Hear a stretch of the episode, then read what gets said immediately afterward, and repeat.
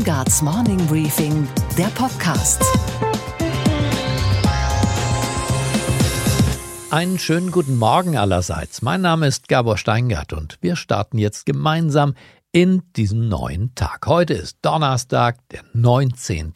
Dezember.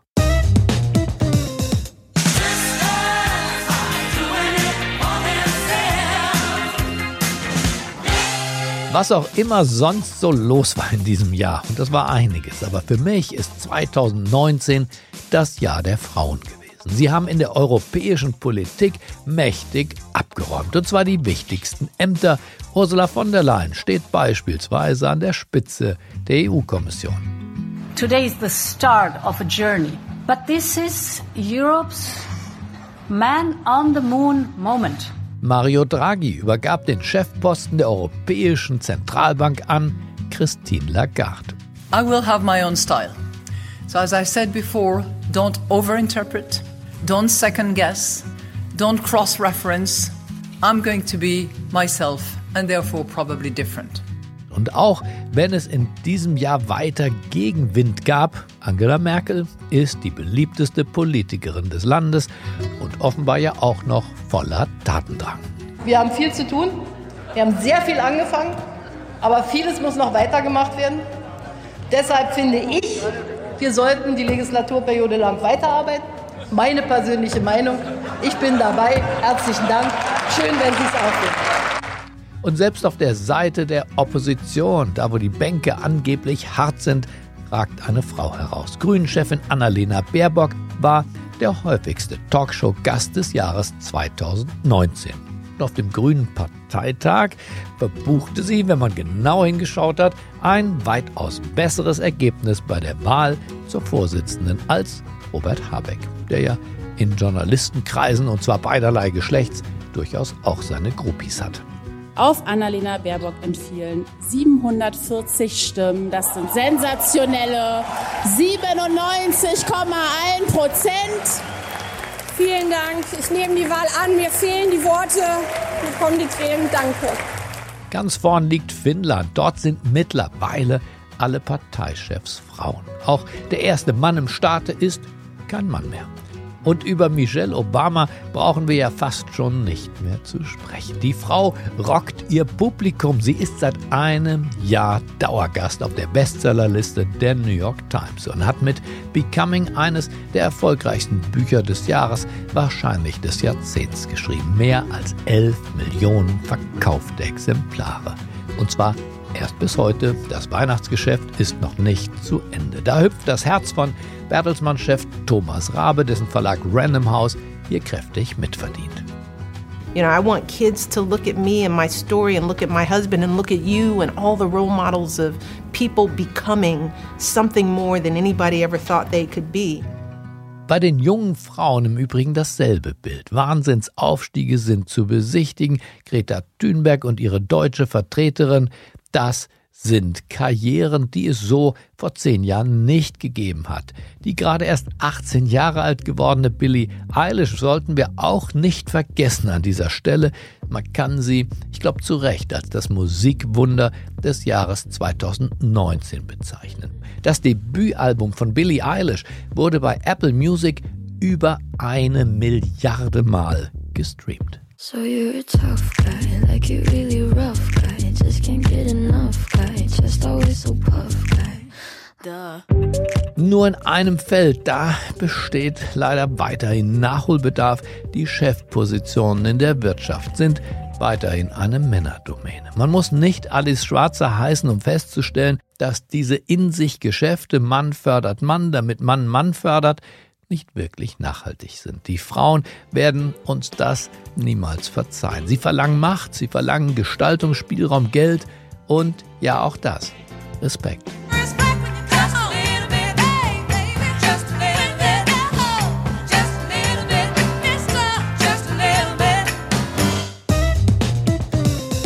Unsere Themen heute die Spiegel-Story einer angeblichen Hinrichtung des RAF-Terroristen Wolfgang Grams 1993 durch GSG 9-Beamte in Bad Klein hat damals zur Abberufung des Generalbundesanwalts Alexander von Stahl geführt.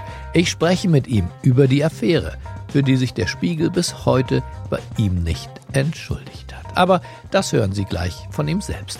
Den anonymen Zeugen hat der Spiegel, den er angeblich hatte, der Laiendecker, den angerufen hat oder wie auch immer, den hat es nach meiner Ansicht noch gar nicht gegeben. Der Spiegel hat also die Geschichte sozusagen erfunden. Außerdem starten wir zusammen mit Sophie Schimanski von der Wall Street zu einem Weltraumabenteuer rund um die Disney-Aktie. Wir sprechen über Deutschlands beliebtestes Passwort. Das, darauf verwette ich, eine unserer beliebten Morning Briefing-Tassen mindestens einer von Ihnen oder eine von Ihnen verwendet. Und Sie erfahren gleich, mit welchem sehr einfachen System, muss man sagen, sich der russische Präsident Wladimir Putin vor Hackerangriffen schützt. Der Spiegel kommt nicht zur Ruhe. Die alte Titelstory über den Tod des Terroristen Wolfgang Grams, der laut dem damaligen Spiegel von GSG 9 Beamten hingerichtet wurde, sich in Wahrheit aber selbst erschossen hat, wird jetzt neu aufgerollt. Der damalige Generalbundesanwalt Alexander von Stahl drängt darauf. Er hatte die Verantwortung für eine Falschberichterstattung übernehmen müssen. Er wurde quasi im Affekt der ungeheuerlichen Spiegelvorwürfe, die damals die Öffentlichkeit zu Recht natürlich erschüttert haben, von der Justizministerin Sabine Leuthäuser-Schnarrenberger entlassen. Eine große Karriere in der FDP war schlagartig zu Ende. Aber was erwartet Alexander von Stahl heute vom Spiegel? Wie beurteilt er mehr als 26 Jahre später die damaligen Ereignisse? Darüber spreche ich mit ihm und seiner Frau Monika, die mich gestern im Podcaststudio besucht haben. Einen schönen guten Nachmittag, Monika und Alexander von Stahl. Guten Abend. Hallo. Sie haben, nachdem der Spiegel ja die Fälschergeschichte von Klaas Relotius aufgedeckt hat, gedacht, da müsste auch mein Fall doch vielleicht nochmal neu beleuchtet werden, richtig? Ja, soweit ich mich erinnere, habe ich mal beim Spiegel angerufen und gefragt, wann Sie denn diese Geschichte wieder überprüfen und äh, berichtigen würden. Ich habe keine Antwort bekommen. Denn Sie sind damals ja, wenn man so will, in den Rücktritt gebracht worden von der damaligen Justizministerin ohne einen materiellen Grund. Ja, ohne einen äh, wirklichen Grund, sondern das war die Riesenaufregung, die Monitor mit der Meldung im Fernsehen und dann der Spiegel mit der entsprechenden Wochenendausgabe brachte. Seit das trat zurück und dann hat Frau Leuthäuser-Schnarrenberger bei dieser Riesenempörung, die die Republik durcheilte, hat sie die Konsequenz gezogen und den Generalbundesanwalt entlassen. Wobei man auch wissen muss, die Staatsanwaltschaft sagt, ob zugegriffen wird. Das Wie ist Sache der Polizei. Selbst wenn es so gewesen wäre, wie Spiegel und Monitor fälschlich berichtet haben, selbst dann wäre ich im Prinzip nicht dafür verantwortlich gewesen, denn die Polizei unterstand mir nicht. Warum ist Herr Seiters eigentlich so schnell zurückgetreten? Für mich war das auch rätselhaft, da ich noch drei oder vier Tage vor seinem Rücktritt mit ihm im Bundestagsinnenausschuss war und er die ganze Sache sehr souverän gemeistert hat. Zu diesem Zeitpunkt stand noch nicht fest das Ergebnis der Obduktion an Grams. Das Ergebnis der Obduktion an dem Leichnam von Grams hat ergeben, dass sich Grams selbst erschossen hat mit seiner eigenen Waffe und nicht ein Polizeibeamter. Wie erinnern Sie diese Tage zwischen Bad Kleinen und der Versetzung Ihres Mannes in den einstweiligen Ruhestand. Haben Sie eine Erinnerung daran? Ja, es war natürlich privat, war es fürchterlich. Man machte das Radio an und äh, über meinen Mann wurde hergezogen. Man machte den Fernseher an, man hatte irgendeine Zeitung aufgeschlagen und es wurden alte Bilder von ihm gebracht, wo, wo man ihm irgendwas anhängen konnte, was er für Versager ist, weiß der Himmel was. Und das war natürlich auch im Privaten sehr anstrengend. Deswegen könnte ich verstehen, dass Herr Seiters auch aus persönlichen Gründen zurückgetreten ist, weil seine Familie das nicht ausgehalten hat mehr. Haben Sie das denn im ersten Moment geglaubt, dass einer der GSG 9 Beamten diesen Mord begangen haben könnte? Nein. Das äh, haben wir von vornherein nicht geglaubt, weil es keinen Sinn machte zu glauben, dass ein Polizeibeamten den am Boden liegenden, schon verwundeten Grams mit dem Kopfschuss erledigt. Ja, das äh, war für uns nicht vorstellbar und dann hat sich auch später herausgestellt, dass die Monitorjournalisten der Kioskbesitzerin die Antworten in den Mund gelegt haben, beziehungsweise ihre Antworten verfälscht haben. Die Kioskbesitzerin hat später bei den Vernehmungen der Polizei gesagt, sie hätte das nie behauptet oder nie erzählt. Das war der Kiosk auf dem Bahnsteig Ja, und die, Kiosk. und die Sichtweise auf die Ereignisse, die ja auf den Gleisen stattfanden, waren offenbar auch schwierig. Ja, also sie hat später gesagt, sie hätte das nicht so gesagt und nicht so gesehen. Und dann äh, hatte der Spiegel ja noch einen weiteren Zeugen, anonymen Zeugen angeblich, der Laiendecker, den sie nie aufgedeckt haben, sodass im Prinzip es nur auf dieser monitormanipulierten Aussage der Kioskbesitzerin die ganze Geschichte beruht. Denn den anonymen Zeugen hat der Spiegel, den er angeblich hatte, der Laiendecker, den angerufen hat oder wie auch immer, den hat es äh, nach meiner Ansicht nach gar nicht gegeben. Der Spiegel hat also die Geschichte sozusagen erfunden. Leindecker sagt, es gab den Anrufer und es gab auch einen Beamten, der vor Ort war. Glauben Sie, dass es diesen zweiten Informanten gegeben hat? Nein, nein. Denn es wurde hinterher, soweit ich weiß, wurde hinterher nachgeforscht und alle Beamten und so. Also es hatte ja auch für einen Beamten hätte es ja auch gar keinen Sinn ge- gegeben, das äh, anzugeben. Nein, ich vermute, der Spiegel hat äh, die Geschichte sozusagen frei erfunden. Hans Leindecker ist ein erfahrener Enthüller, damals ein Top-Journalist in Deutschland. Warum denken Sie, was wäre das Motiv? Ich, ich weiß nicht, wie weit äh, Leindecker links tickte. Ich war, gab ja viele Sympathisanten, ist zu viel gesagt, was die äh, Szene anbetrifft. Und dann war es natürlich die Geschichte schlechthin. Der Knaller äh, schlechthin, den Leindecker da und der Spiegel produziert haben. Aber im Rückblick ja ein Knaller mit starken äh, Rückschlageffekten auf den Betroffenen. Sie glauben auch, den anonymen Anrufer hat es nicht gegeben. Ich bin mir nicht sicher. Ich glaube nicht, dass es ihn gegeben hat. Wurde das später nochmal untersucht eigentlich? Von Ihren Nachfolgern beispielsweise? Nein. Könnte ja um Desinformation zum Beispiel gegangen sein, Nee. entweder von RAF-Angehörigen, ausländischen Diensten. Da ist ja vieles Nein, denkbar, das- um einen Journalisten nee. auch in die Irre zu führen. Nein, das Erfinden von Geschichten ist ja bekanntlich nicht strafbar, nicht? Ist das so? Ja.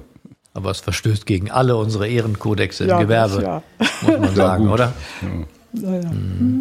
Nicht? Wie schauen Sie heute zurück auf dieses Ereignis mit Bitterkeit? Es hat Sie Ihre Karriere gekostet. Ich habe damit abgeschlossen. Ich meine, ich hätte harte Fehler machen können als Generalbundesanwalt und hätte zu Recht entlassen werden können.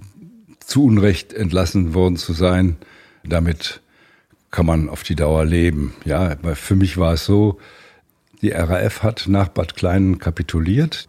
Einige Zeit darauf haben die restlichen RAF-Leute gesagt, dass sie ihre Tätigkeit aufgeben, sodass ich für mich in Anspruch nehmen kann, dass ich das Morden der RAF beseitigt habe. Und das hat allerdings auch mein Ende als Generalbundesanwalt bewirkt. Die Gerichtsauseinandersetzung, die es danach gab, da wurden ja alle Polizeibeamte der GSG 9 auch befragt, eingehend befragt.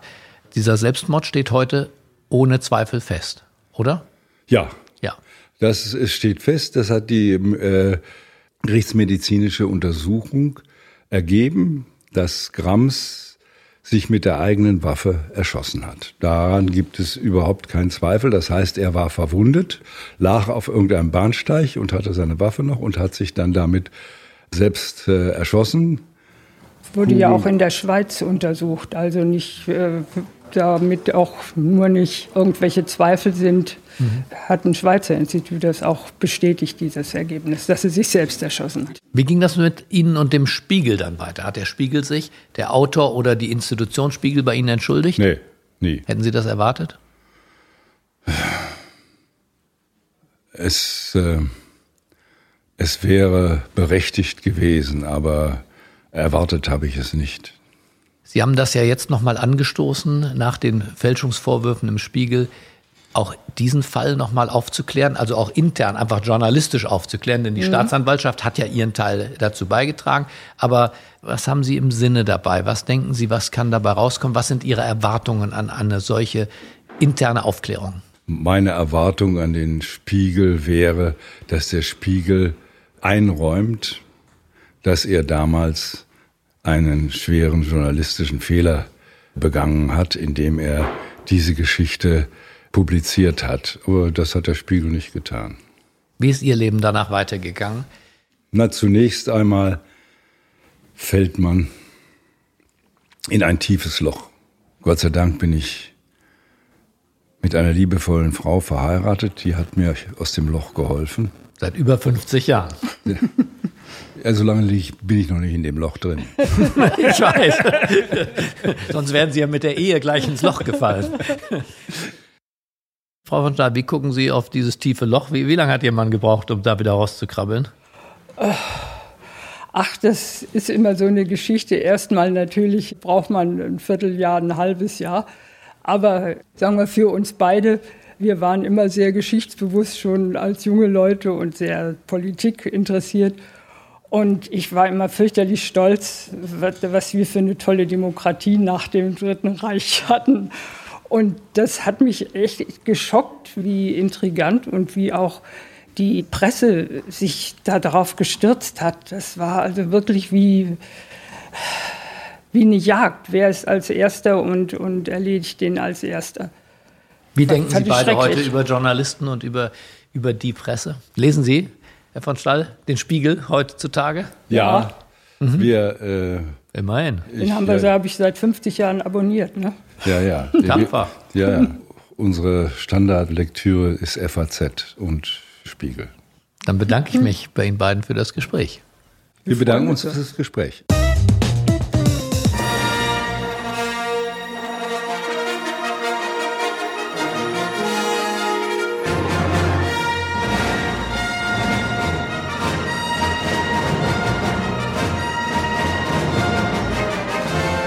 Die Macht ist im Kino zurück. Star Wars, der Aufstieg Skywalkers, ist der vorerst letzte Teil der klassischen Krieg der Sterne-Saga. Und es ist der dritte Film der Reihe, seit Disney die Filmfirma von Star Wars Erfinder George Lucas übernommen hat. Und damit zu unserer Börsenreporterin Sophie Schimanski.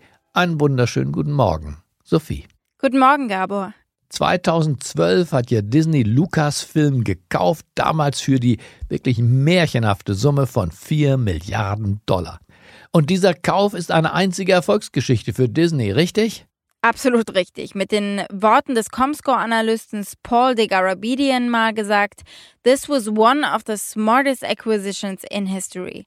Walt Disney CEO Bob Iger wusste natürlich bei der Übernahme, dass sie sich absoluten Kult ins Boot holen. Das hier hat er gesagt in 2012, kurz nach der Übernahme. George Lucas is a true visionary and an innovative epic storyteller who has defined modern filmmaking with unforgettable characters and amazing stories. And this gives Disney infinite inspiration and opportunities to continue the epic Star Wars saga. Und das Investment hat sich absolut gelohnt. Die 4 Milliarden Kaufpreis, die sind schon wieder drin in sieben Jahren. Das ist natürlich not bad.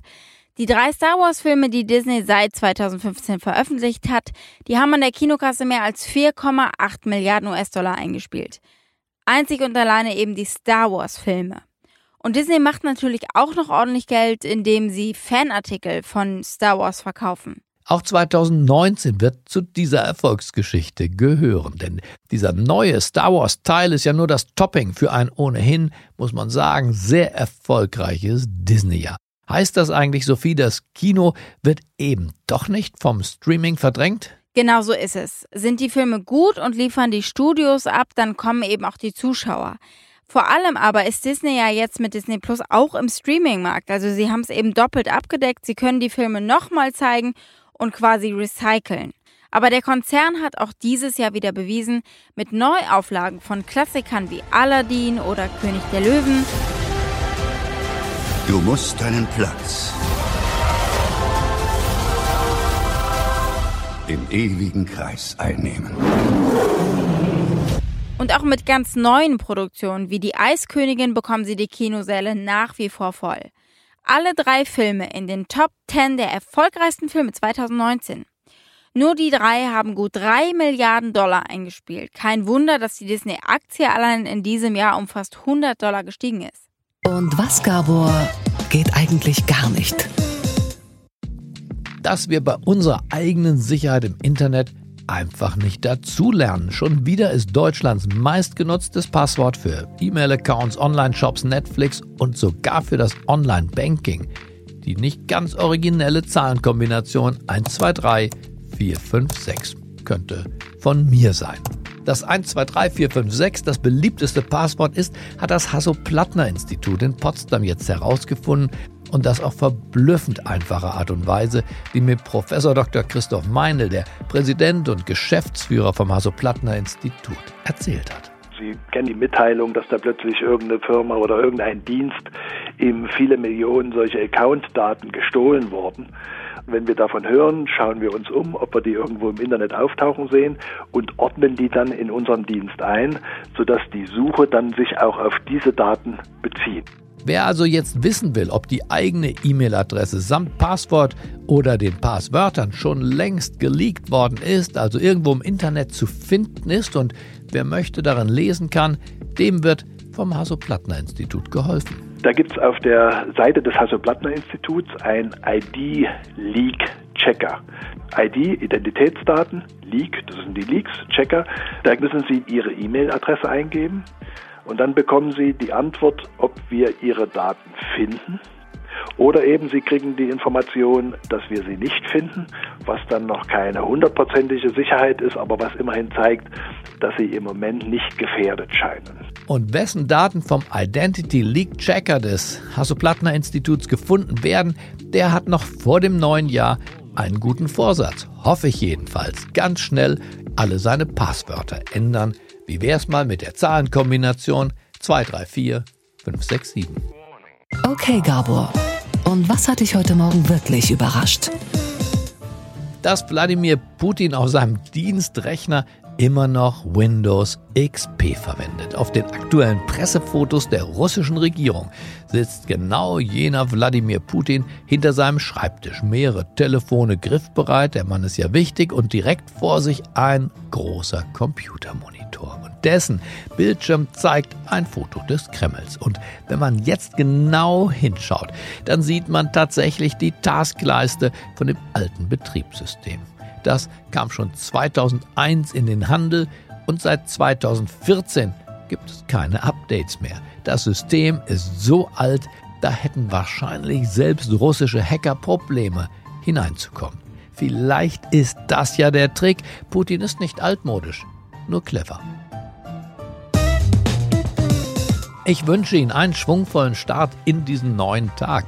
Morgen hören Sie meinen Podcast-Kollegen Robin Alexander im Morning Briefing. Und Sie und ich, wir hören uns, wenn Sie mögen, am Samstag wieder. Dann freue ich mich, Ihnen einen großen Jahresrückblick präsentieren zu dürfen. Zusammen mit dem Podcast-Team haben wir nochmals die über 400 Interviews Revue passieren lassen, die wir in diesem Jahr geführt haben. In die ganz besonders bemerkenswerten, unterhaltsamen und auch berührenden Momente möchte ich zusammen mit Ihnen in diesem großen Spezial nochmal reinhorchen. Ich freue mich auf Sie. Bleiben Sie mir gewogen. Es grüßt Sie auf das Herzlichste, Ihr Gabor Steingart.